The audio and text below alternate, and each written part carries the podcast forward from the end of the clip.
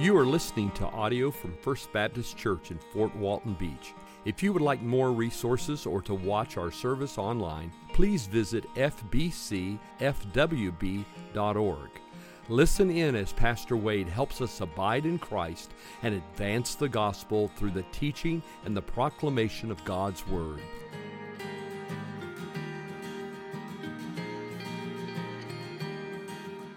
I've wasted it.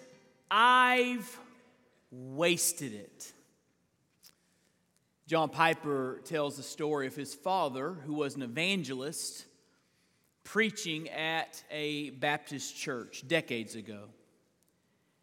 And when his father gave the invitation, a very elderly gentleman came forward and took his hand and said, I need Jesus. They sat there right on the front pew, and Piper's father led this gentleman to the Lord. He was gloriously saved. And the next thought on that man's mind, who had just met Jesus, was this. He looked back at his long life and said, I've wasted it. I've wasted it. Now, I know that you and I are grateful that the mercy and grace of God is available to the very end. Amen. That someone can call on Jesus up to their last breath and experience his redemptive power. But oh, how we need to realize that God has given us one short life in which to live. And we don't want to find ourselves at the end of this life looking back saying, I've wasted it. I've wasted it. I've wasted it. In Ephesians 5 this morning, we're going to be encouraged and challenged to live in such a way that we don't waste our lives. So, keeping that in mind, look with me in Ephesians chapter 5. We'll begin reading in verse 15. We are continuing our study line by line, verse by verse, this wonderful letter that the Apostle Paul wrote in the first century to a group of Christians who were in the city of Ephesus, there in Asia Minor. We've made our way all the way to Ephesians chapter 5, verse 15. When you found your place, I want to ask you this morning if you are physically able to please stand with me in honor of the reading of God's word, truth with no mixture of error. Paul, writing under the inspiration of the Holy Spirit, says, Look carefully then how you walk not as unwise, but as wise, making the best use of the time. Some translations say, redeeming the time, because the days are evil. Therefore, do not be foolish, but understand what the will of the Lord is. Let's pray together this morning.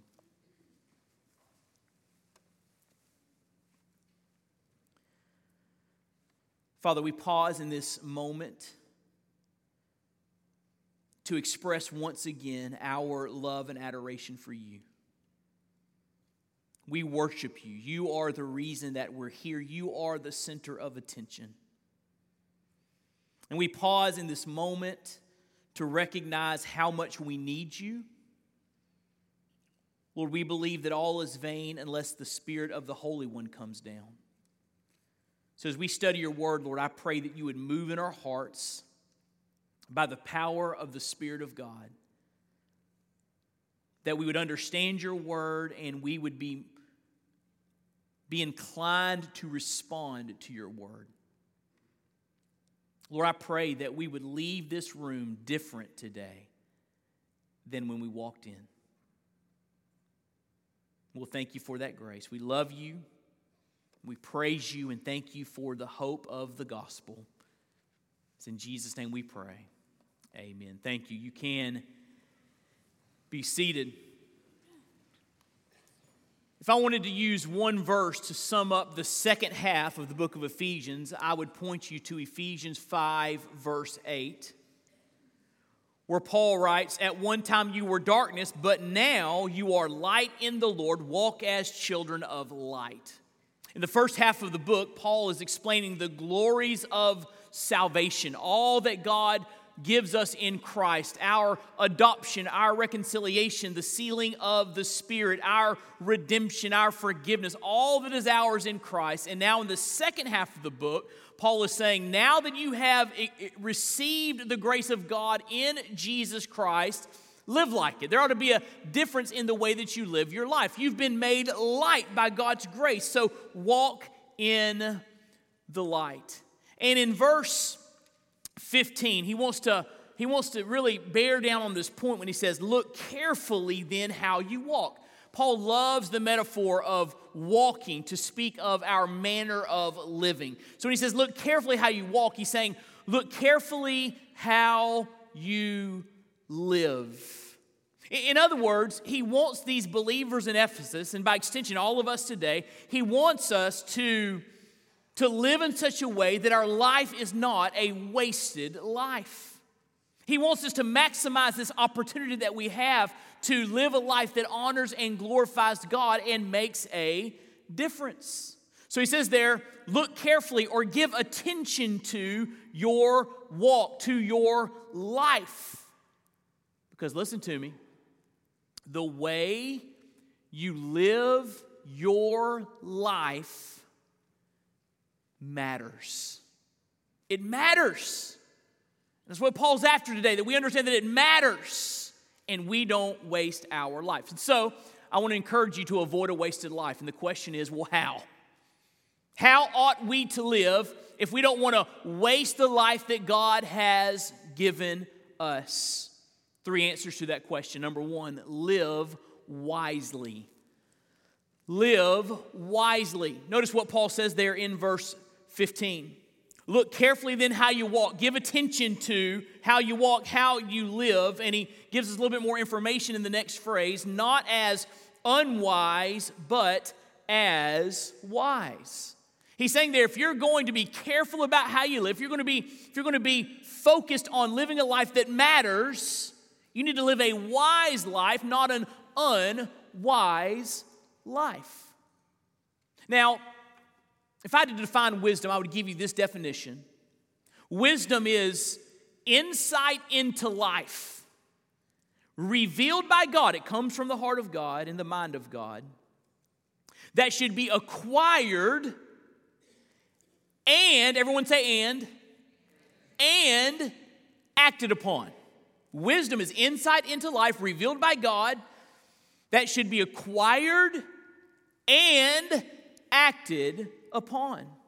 Wisdom is discernment that helps you to know right from wrong and helps you to live according to that knowledge. Wisdom helps you to, to stay on the godly path in life. Wisdom helps you to make good decisions, not destructive ones. Paul's saying you need to look carefully how you walk, carefully how you live, not as unwise, but as wise. Wisdom is a big deal. Living according to wisdom is a big deal. In fact, the Bible says in Proverbs 3:14 and uh, 3:13 and 14, how blessed is the man who finds wisdom and the man who gains understanding. For its profit, the profit of wisdom, is better than the profit of silver, and its gain than fine gold. In other words, it's more important that, that, that you have wisdom than you have money. It's a bigger deal for our spiritual journey. Its profit is greater. So, how do we become more wise?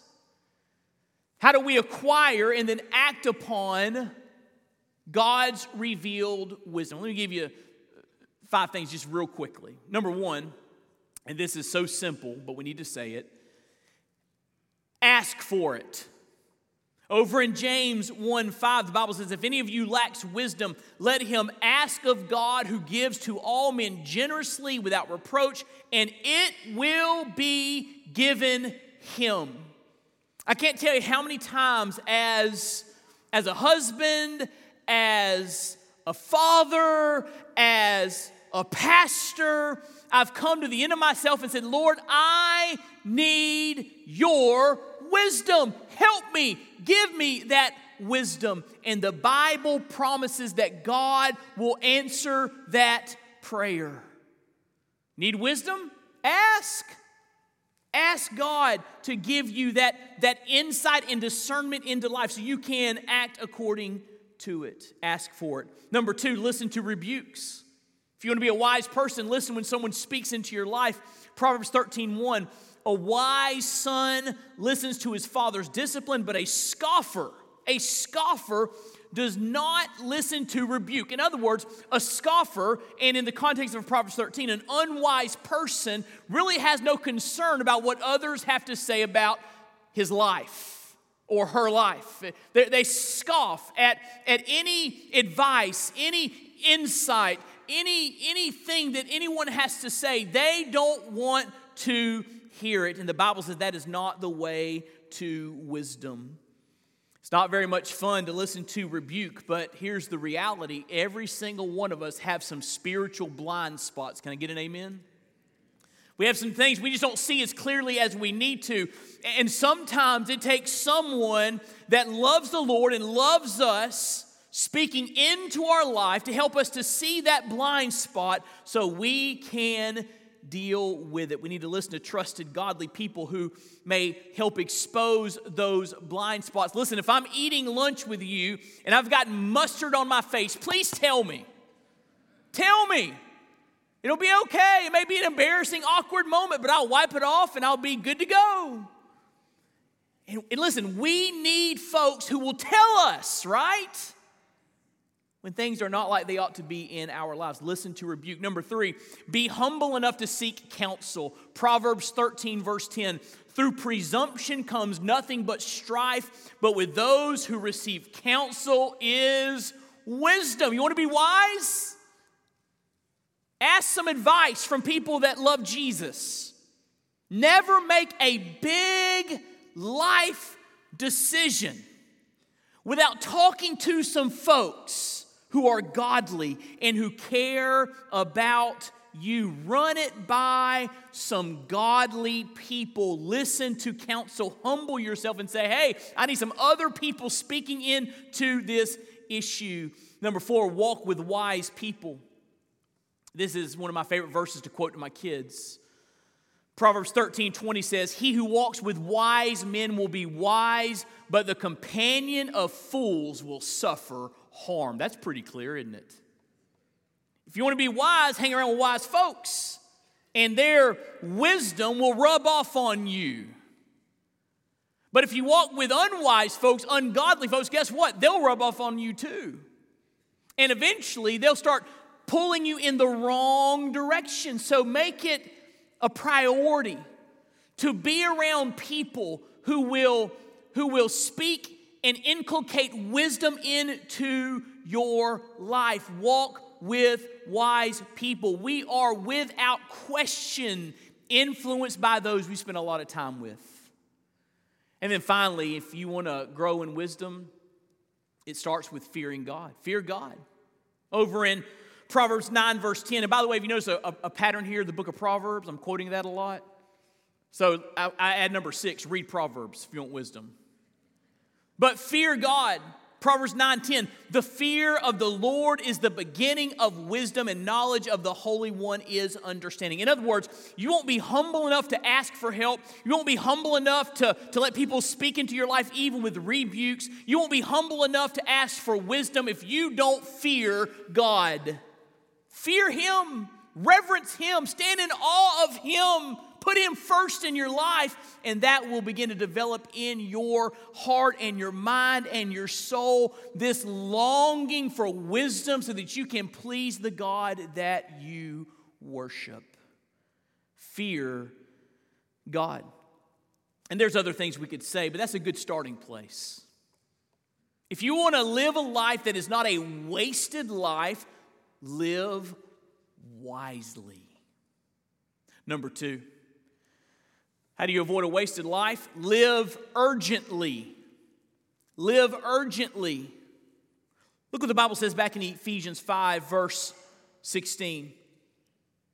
We should look carefully how we walk, observe how we walk, not as unwise, but as wise, making the best use of the time. Making the best use of the time. A couple things I want you to see here. First of all, I want you to see the mandate for urgent living. When he says there, making the best use of the time, the original Greek word there is the word redeem or to buy back or to buy. In fact, I think the King James Version has the phrase there, redeeming the time. And that is a, uh, an accurate translation of that word. And the word to buy time means to make the most of time. Now, look there in verse 16 and let your eyes fall upon that word, time. Everybody see it? Now, there are two Greek words that are translated by our English word, time. The first Greek word that is translated time is the word chronos, where we get the word chronology from. It's the word for clock time. It's the word where we look at a clock and say it is uh, 1110. Uh, it is, uh, you know, October 9th, 2022, uh, 11 or whatever time it is, 11 11. And, and, and chronos is keeping track of our minutes and our hours and our days and our weeks. That, that's the word chronos. That's not the word that he uses here. He doesn't say, make the most of your chronos, your, your minutes and your hours. That's not what he's saying there.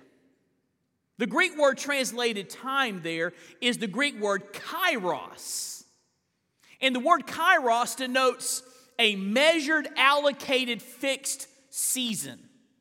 And here in the original, there's a definite article, the, before the word kairos, the kairos, the season. So he's speaking here of a, a fixed or measured period. I believe what he's talking about here is our lives. Because here's the deal God has set boundaries to our lives. There was a day when we were born, we brought into this world that we call that what? Our birthday. And guess what? Should the Lord tarry, we're all going to die. Right? That'll bless you on a Sunday morning. And it gets even better. We're one day closer to death than we were yesterday. Right? That's that, that's that word kairos. It's a fixed set of, uh, fixed, uh, measured uh, time period with boundaries to it. And so, our opportunity for serving Jesus, our opportunity for making a difference in the world around us, remember we talked last, er, last week about being light in the world, exists only within the boundaries of our fixed number of days. So that's the word kairos. The, the, the time we have on this earth. And he says, make the most, redeem it. That, that word means that we're to buy up all of the time that we have and devote it to the Lord. It's an, it's a, an idiom that means take advantage of the time that you have. So listen to me. Here in verse 16, Paul is saying much more than, hey, don't waste your minutes and your hours. Paul, Paul is saying here, don't waste your life. You only have one, it's really short. The end is approaching rapidly. Buy up that time, make the most of that time. Reminds me of what Moses said over in the 90th Psalm, verse 12, when he said, Teach us, Lord, to number our days. Help us to understand the brevity of life, and then we'll present to you a heart of wisdom. Wisdom comes from knowing that life is not forever, it's, it's short, it's brief, and we need to take advantage of the time that we have. So there's the mandate for urgent living buy up the life that you're living and take advantage of it. But then there's a motivation for urgent living. Look what he says back in verse 16. Making the, the best use of the time because, here's the motivation, the days are, what's the word there? Evil. The days are evil. In other words, Paul is saying, as we live out this life, we are surrounded by fallenness.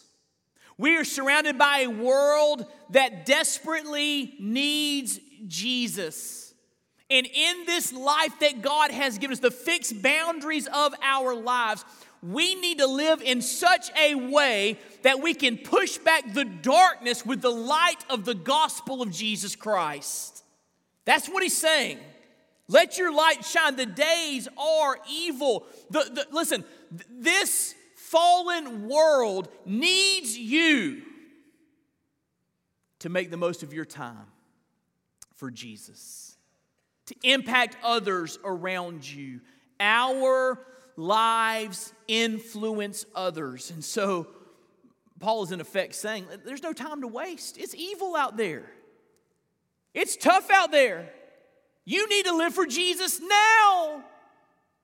Don't get to the end of your life and say, I didn't even make a dent of impact on those who were around me.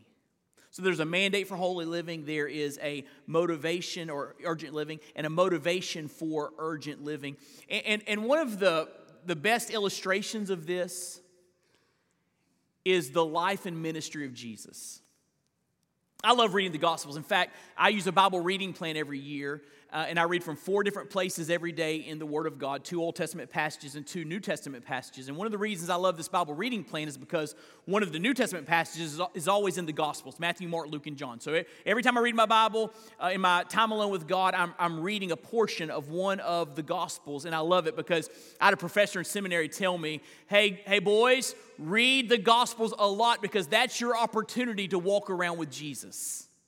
So when I'm reading the Gospels, I'm just walking around with Jesus and just observing his life, his teaching, his ministry, the difference that he made. And here's one thing you see as you read the Gospels you, you just almost begin to sense this intuitively.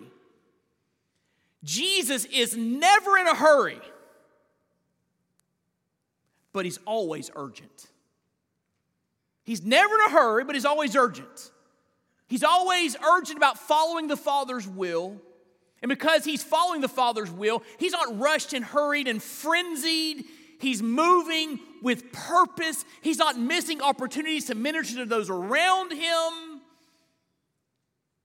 In other words, Jesus is the perfect example, of course, of what it looks like to make the most of the time you've been given, to influence the evil around you. Jesus did that. And so I'm not asking you to, you know, become a a better time manager and go get the newest productivity books from the bookstore. And I'm, that's not what I'm saying.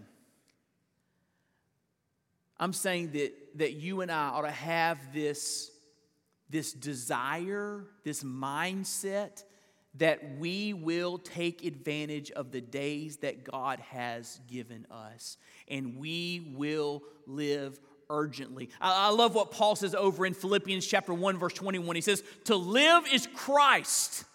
Now, to die is gain. If you die and go to heaven, that's better than here. But as long as you're here, you might as well live for Christ. Amen? So, how do I avoid a wasted life?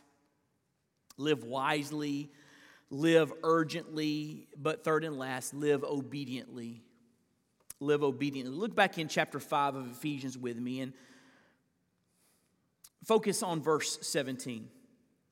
Therefore, a lot of what he's just said about making the most of, of your time. Therefore, do not be foolish, but understand what the will of the Lord is. Understand what the will of the Lord is. Now, there are two, two major ways that the Bible uses the, the, the the term will in reference to God. And most of us think about kind of the first way. We think about what I'll call the particular will of God. So this is God's will. Uh, where should I live? Should I buy this house? Should I take this job? Should I go to this college? You know, the will of God. And, and we spend a lot of time and focus on what's God's particular individual will for my life. And, and we ought to, because the Bible says in Ephesians 2.10 that we're his workmanship created in Christ Jesus unto good works that the Lord has prepared beforehand that we should walk in them. So we should say, Lord, what are those good works you have for me? Guide me into those. Lead me, show me your will for my individual life. And people are rightly so interested in the particular individual will of God for them. But there's another way that the Bible uses the phrase the will of God, and it speaks of the moral will of God, which means what God wants, or what God expects, or what God commands us to do. In other words, God gives us His commandments. So, for example, I don't have to ask, should I lie about this? No, because the Bible says what? Do not lie, don't bear false witness right? And, and, we could go on and on with the, with the very clear commandments, the moral will of God. In other words, if we want to know what God's will is for our lives, read the Bible and just obey what He tells you to do. Because, because here's what I've seen I've seen it in my own life, seen other people's lives, I've, I've counseled people through this. I, I see people sometimes that are hyper focused on God's particular will for their lives while ignoring God's moral will for their lives. In other words, they're disregarding what God has clearly said in His Word. And they're saying, God, show me, should I, should I take this job? Should I, should I move to this house? Should I, should I uh, go to this school? Should I marry this person? And they're focused in on God's individual will while ignoring what God has clearly said in the Bible. And here in Ephesians 5, verse 17, it's as if the Lord is saying, if you'll focus in on the clear teachings of Scripture and just obey what I tell you in the Word, I'll show you the rest of it.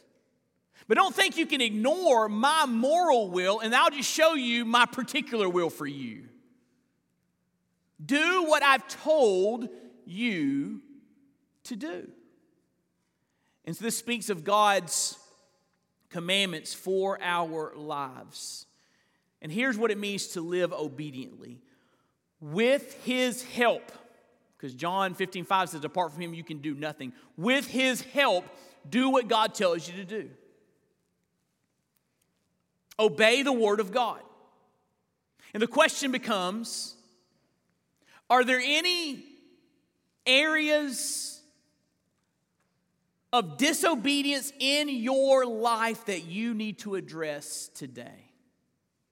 Where you're clearly disregarding what God says and doing your own thing. And if there is an area of disobedience in your life, address it. Say, God, I'm sorry. That's not how I want to live. Cleanse me. Clean up my heart and now help me to obey. There are two types of disobedience, right? There are sins of commission, where we do things God's told us not to do, right? And there are sins of omission, where we don't do things God's told us to do. So, are there any sins of omission or commission in your life that the Holy Spirit is putting His finger on right now in your life? If, if you want to make a difference in this world, if you want to live in such a way that you don't waste your life, obey God. Now look at me real quick. Look at me. First John chapter 5 tells us something very important about the commandments of God. The Bible tells us his commandments are not burdensome. He doesn't give us commandments to weigh us down and take away our fun. God made us. God knows what's best for us. And so God lays out a course through His commandments to help us to live a life that is maximum joy and purpose and meaning. His commandments are good, they're good for you, They are the pathway to true joy in this life. So do what God has told you to do. Live obediently. Just recently, in my time alone with God, I've been reading through the Gospel of John. I just finished John chapter 2, and I, I love that story at the beginning of John chapter 2. The first sign of Jesus, where he begins to reveal the reality that the Messiah was was near. The Messiah had come to this earth. He's at a wedding, a place called Cana of Galilee. Claire and I've been there. It's a small, beautiful little town. He was there celebrating with friends and family, and they went, ran out of the, the, the wine for the party, and, and somehow Jesus' mother, Mary, gets involved. I don't know how she got, but she got involved. And people are like, oh, we have all these guests and we ran out of wine and what are we going to do? And, and, and Mary turns to Jesus and Jesus says, My time hasn't come. Are you really wanting me to do something about this? But Mary senses something in Jesus' tone. And so she looks at all the people who were mesmerized by the fact that they didn't have what they needed for the party. And she says to them, Whatever he tells you to do, do it. And then Jesus gives them instructions. They fill up some water pots, and then they have the, the best wine for the end of the party. And the, the, the, uh, the, the, leader of, the, of the, the household is, is overwhelmed with joy by this. And it was just a, a miracle. Jesus showing his power. There's a lot of meaning in that miracle, but Jesus is showing his power. But listen to me the reason they saw the miracle come to fruition is because they did what Jesus told them to do. They filled up the water pots just like he said. And Jesus turned the water into wine. What's the takeaway from John chapter 2? What's the takeaway from his time in Cana of Galilee? When Jesus tells you to do something, listen, do it. And you just might see the power of God like you've never seen it before. Live obediently. So, my goal, and I know your goal as well, is that we avoid the cry of that elderly gentleman that I shared with at the beginning of the sermon. I don't want anyone in this room to get to the end of their life and look back and say, I've wasted it. I've wasted it. I've wasted it. By God's grace and through the indwelling power of the Holy Spirit, may we leave today living wisely, living urgently, living obediently.